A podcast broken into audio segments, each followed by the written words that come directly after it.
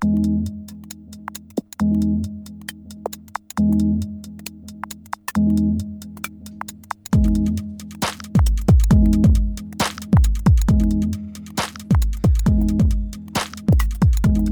alaikum.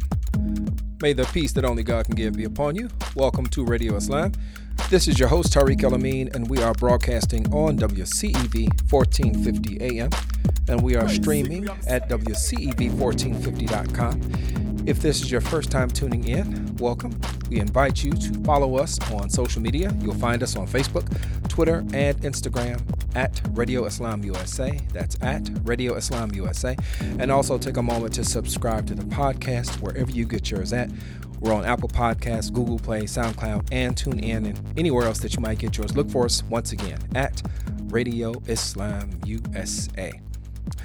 All right, uh, Radio Islam family, we've got a really uh, interesting, interesting conversation uh, that we're going to get into today. Now, you may be familiar with the term uh, Internet of Things devices. You may have heard that said. Uh, you may, you may not. Uh, but with refrigerators, oven ranges, thermostats, doorbells, and home security systems, and you know, in any other uh, device that you might think of uh, that are now able to connect to your home Wi-Fi networks, there's a very real possibility of having one of those items being used as an entryway for hackers into your home network. Right. So this is uh, an increased probability now with where we are now. So uh, recently, the state of California passed legislation on Internet of Things devices. And joining us on the phone is D- Jason Tashea, uh, who covered this in the American Bar Association Journal, uh, which is uh, online. And uh, want to bring him on, but first I'll let you know a little bit about him. Uh, he is a legal affairs writer, who joined the ABA Journal in 2017, and his writing focuses on how technology and data affect the legal system. He also teaches a course titled Criminal Justice Technology, Policy, and Law at Georgetown Law Center in Washington, D.C., uh, and he's also the founder and director of Justice Codes and Legal. Uh, so this is um, you know someone who is deeply uh, embedded and well qualified to speak to this, and we're happy to welcome him to Radio Islam. How are you doing, Jason? I'm doing well. Thank you for having me. Yes, yes. So this is a, you know, this is probably not something that um, I think that we think too deeply about on a consumer level. Um, you know, we have uh, a washing machine that can now connect to, to Wi-Fi. You know, that you can, you know, you can start from your phone, and you, you know, you just think, wow, this is really convenient. Uh, but there, there's a lot more to this. But before we get into that, could you first kind of give us an overview of this uh, particular legislation that just passed? Sure. So this uh, bill was signed by California Governor Jerry Brown uh, earlier this year in September. And the idea is, is that come January 1st, 2020, uh, any IoT device, so that's for household, that's for industry, uh, sold in California needs to have what the law calls reasonable security features um, which sounds a little bit amorphous, and I think that's intentional. But mm-hmm. there's two major components that all IoT devices are going to need uh, if they're going to be legally sold in the state of California. And it's either they need to have a unique password that comes from the manufacturer itself, mm-hmm. or the device needs to require the user to create a password before they use the device. Mm-hmm. And this is intended to protect all stored and transmitted data used by any IoT um, technology.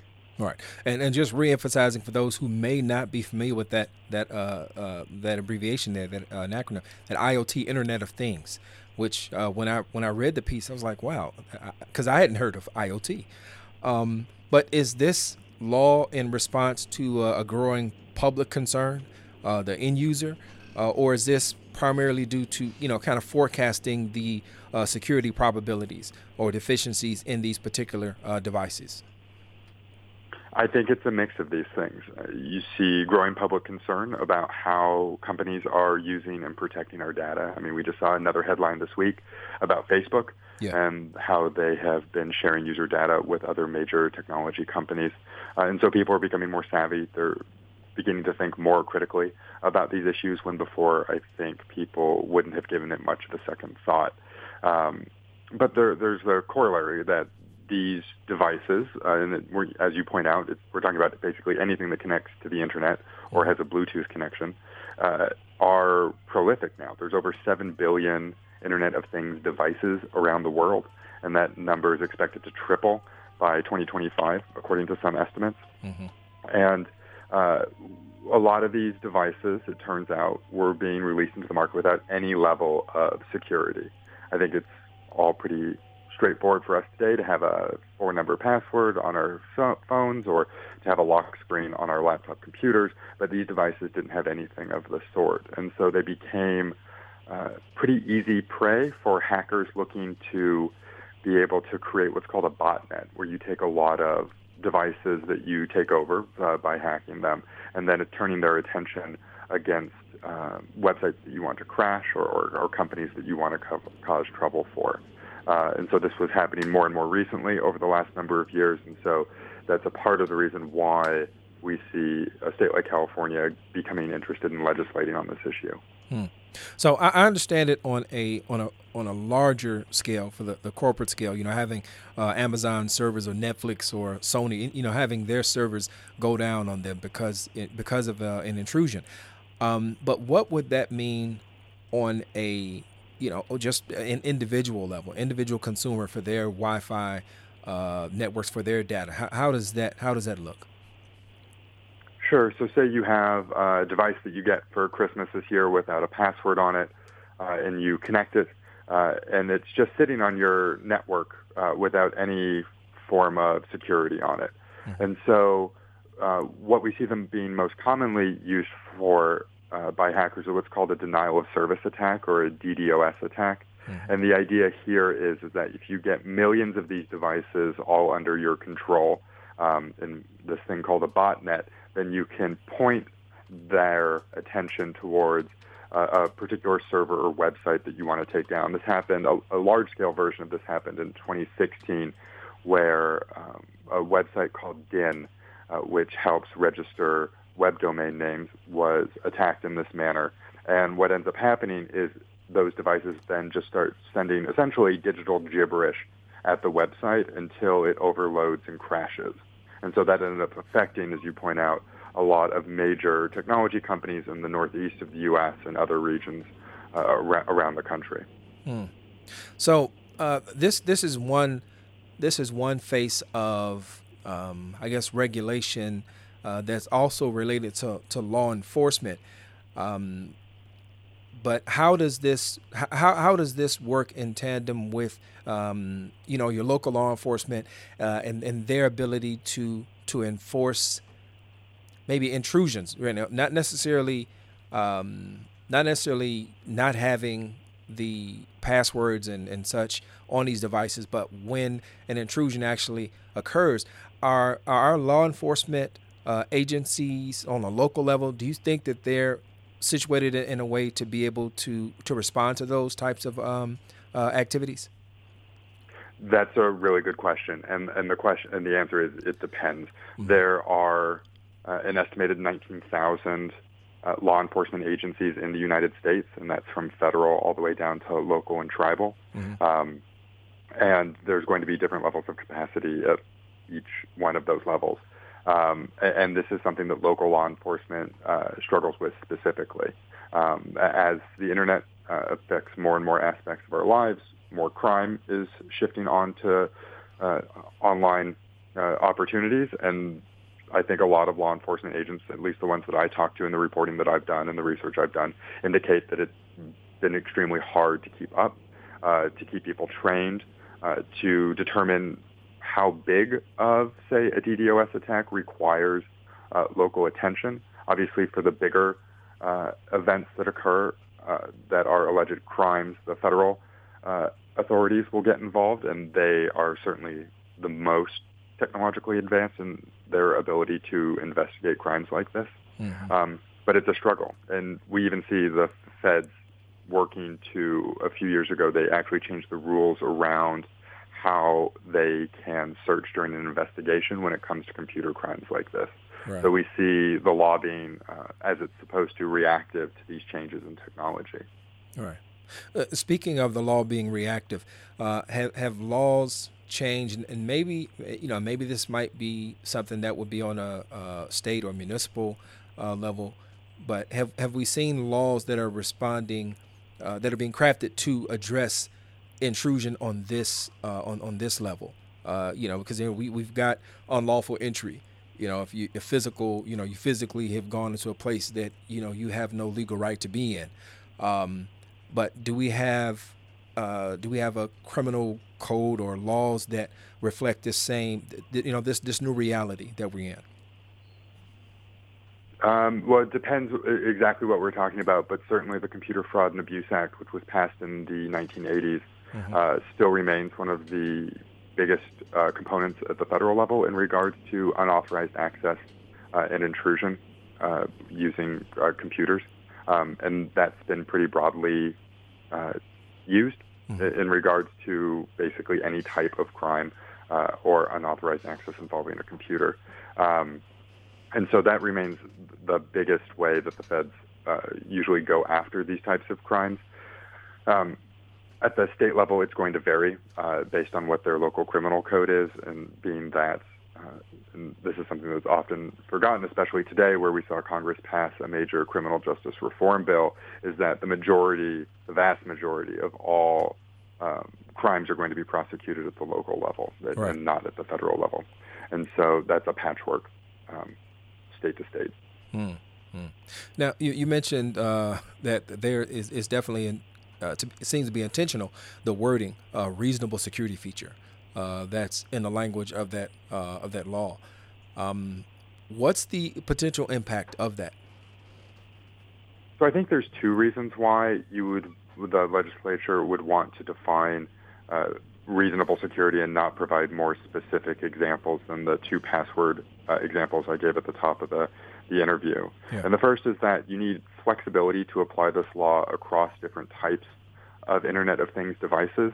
Um, if you're thinking about, say, a Wi-Fi connected conveyor belt at an Amazon plant, uh, that probably has a different level of security concerns than, say, a device that a child is meant to play with right. or a device that's going to be used in a doctor's office.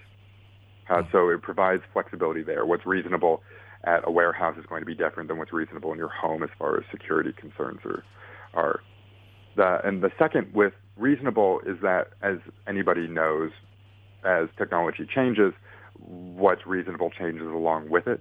Uh, while today, I think a lot of people probably are pretty uh, comfortable or familiar with two-factor authentication, where after you put your password into an account, you get a notification to your phone that then confirms you are who you say you are and that you're indeed signing into your account at that time know, five, seven years ago, two-factor authentication was not the standard. It probably would not have been considered reasonable in most cases. Mm. Uh, but times have changed. Uh, the threats that people face to their digital lives have changed as well. And so as those threats morph, our responses morph, and therefore what is reasonable changes as well. Mm. Uh, is there an anticipation, or is it already in place, um, resistance from, uh, from from manufacturers, resistance from uh, you know, th- th- those that are manufacturing these products, saying that this puts them in a uh, in an undue bind. I haven't seen anything like that, and uh, based on my reporting, from what I came up with is that industry and researchers are looking for ways to improve their security already. Oh, that's Um, so there's momentum there.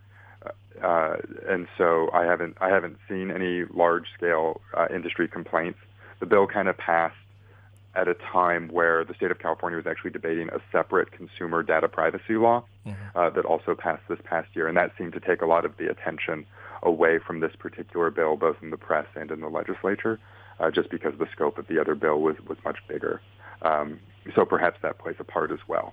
But at least for the moment, I don't see a lot of red flags or complaints from industry. All right.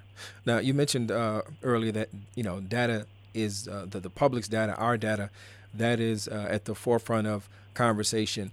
Um, you know, recently we had um, uh, one of the uh, leaders from Google uh, that I think was called before a House or was it the Senate? Um, can't remember which one, but I know. Uh, but this has been something that has been, you know, as a part, as a you know, central to uh, the the public conversation, and, and there is much more uh, awareness about it. But when it comes to these uh, IoT devices, uh, is there is there a real danger? Uh, I mean, you know, if we're thinking about a washing machine, you know, for example, just throw throw that out there. is there a real danger that's behind? Um, what, what data would be associated with uh, you know with the washing machine? Sure. So a, a couple of things. Uh, the the data that's on there obviously could be taken either when it is uh, stored there or when it's in transit if there's no form of protection mm-hmm. uh, there. But I think probably more specific to say the average person is that it could be a foothold into the house network itself. Mm. So while the washing machine may not be your the place you keep all of your online secrets, it could be a jump off to get into other aspects of the house's network, including computers or, or cell phones or tablets. Um, but as well, like when we talk about IoT devices, we're also talking about things that people's children play with. And I don't think mm. if uh, a parent would really like the idea that the camera or the speaker on the toy that the child got for Christmas uh, is open either to help see or hear the child play with this particular toy. Um, and so long as there is a lack of security uh, on these devices, those remain very real and possible threats. Mm. Do you think that uh, as uh, technology continues to uh, advance and become more and more integrated into these uh, daily devices that we use, that there's going to uh, that there will come a point, or maybe it's here and we don't hear as much about it, where there becomes this connection between the um, between these devices and also physical, actual physical intrusions, where these devices are being used as a way for uh, for uh, would-be criminals to, you know, to actually make their way into businesses, into homes on a physical, um, uh, on a physical level.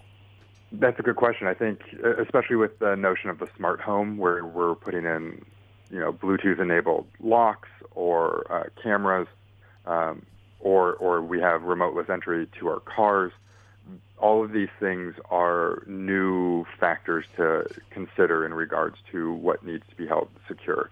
If you think about uh, back in the day when you just had a normal key to open up your car, someone would have had to have gotten that key or broken the lock to get in.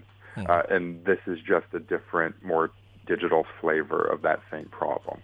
Um, we even see now there was reporting this year, I believe, by USA Today, where uh, there's a tool that people can buy pretty easily on the market where it can scan for the digital fingerprint of a remote access key fob for a car, for example. Yeah. And so people can go up and down the street, find a copy of that, and then replicate it to get into the car and to, to drive off.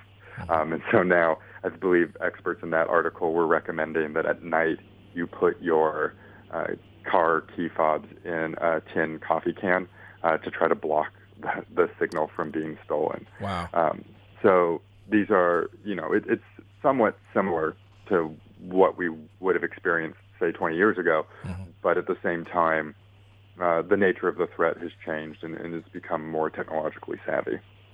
Yeah, so you know, as technology advances, so do those who uh, who would seek to use it for their own purposes. Um, they they also advance with it. So correct. Um, uh, is, is, there anything uh, that you could see as um, as a as a criminal justice policy expert, uh, someone who covers this type of uh, that covers this field? Do you think there's anything that could have that, that that could have been done in addition to? I mean, any language that could have been added to this law where it could have been more effective? Could they have gone any further? Um, it's always a hard question because, like we were talking about, the reason why they would want to use reasonable is because it needs to be flexible for the law to not be overly cumbersome, but also to be able to evolve as, as technology and threats evolve into the future. Mm-hmm. But I do think probably where the the law could be expanded upon is to use encryption. Uh, there is an expert I spoke to at Bain named Syed Ali who was talking about the fact that IoT manufacturers don't have a good control of their supply line. And so what that means is that at some point a piece of their device could have what's called a backdoor put into it. Hmm. So regardless of the password on the device, that manufacturer would still have access into into the device itself. And so if, however, the software required all the data on it to be encrypted uh, both when it's being stored and while it's being uh, moved in transit, then having that backdoor would kind of be a moot point, or at least would make it more difficult for that manufacturer to have access to that data regardless of the password situation. So, in thinking about where the law could evolve to, requiring encryption on these devices mm-hmm. uh, could be a component of it. There are some technological hurdles uh, to that being something easily applicable across devices, um, but certainly something to consider as the technology continues to evolve. Hmm. Now we know that any law is is is only as uh, effective as its enforcement. So when it comes to uh, IoT devices, and you know this idea of you know if you're going to sell those devices in the U.S., they have to meet this security criteria. Uh, what does what does enforcement look like for that? And is there also the potential um, loophole of of imported devices? Uh, and of course, I know they could be, you know, domestically uh, produced, but is there a possibility for imported devices that don't meet that criteria. So how does enforcement look for that? Sure. So this particular law gives enforcement to uh, state law enforcement. So everyone from the Attorney General's office down to county and city level uh, prosecutors and city attorneys. So it's kind of an open question, however, to how that they will enforce it. Usually in things like this, the Attorney General's office will issue some type of advisory or recommendation on how they're going to approach uh, the enforcement of a law like this, and we haven't seen that come out of the California Attorney General's office yet. Mm-hmm. So that's something to keep an eye on. Uh, as far as this idea of importing uh, a tool or a, a, device that doesn't have these basic password protections that the California law will require, I'm not sure that's going to be the case. I think when you talk to legislators in California, they often point to the fact that since their market is so big, when they pass a law like this, mm-hmm. it basically becomes the law of the country, at least as a floor. Um, and they usually point to tailpipe emission standards. When yeah. California passed those laws, uh, companies like Ford and Chevy weren't going to make one set of cars for California and then one set of cars for everybody else. And mm. so you would uh, expect to see that if someone's going to sell devices in California, then they will just apply the same standards to their devices around the country. All right. So it's not so much a real, real, concern as far as state to state uh, cooperation, um, but really just kind of following, letting the market itself dictate uh, the policy. Well, you do run the risk of uh, patchwork beginning to be created. As of right now, I believe this is the only law of its kind uh, regarding the security of IoT devices. Mm-hmm. Uh, but you could see a future where New York has a version, Texas has a version, Florida has a version, Illinois has a version, and then that's when things get messy. And yeah. you would assume industry would begin to pressure Congress to pass a federal law to make a national standard. Yeah. Yeah, uh, and speaking of that, so going back to the to the federal as far as enforcement is concerned, I go back to that um, uh, to the computer uh, you mentioned it uh, just a, a, few minutes ago, but as, as far as um, unauthorized access, you know, so on a federal level, how how the FBI is able to um, become involved and investigate. So that being the case federally, uh, and this law being put in place in California, uh, and and how it distributes uh, enforcement, when so there's really there really isn't anything in in other states that would allow anybody other than the FBI to to come in and to um, uh, and to investigate or hold folks accountable. Is, is, that correct? No. So when I was talking about the FBI earlier, I was talking about criminal statutes at the federal level. Okay. And and how the FBI uh, can can charge and or, or, the DOJ rather, the Department of Justice can can investigate, charge, uh, and prosecute those types of, of computer crimes. In the case of California's law, that that's a state level law. Right. Um, this isn't a criminal statute either. This is a, a standard set uh, in their civil code for industry. Okay. Um, and so the penalties would be civil as well, um, and that would all be handled by state law enforcement in the state of California. Okay. All right. I got you. All right. Well, this is certainly uh, some interesting, interesting uh, stuff, and I'm I'm really interested to see how uh, other states are going to uh, respond if this is going to kind of set off a wave, uh, because you know if, if California, as you mentioned, if California being as big, having the big the market that it has, uh, and the impact that it has when it comes to regulation, um, I'm I'm interested to see if that's going to carry over uh, to places like you know Illinois, where I am.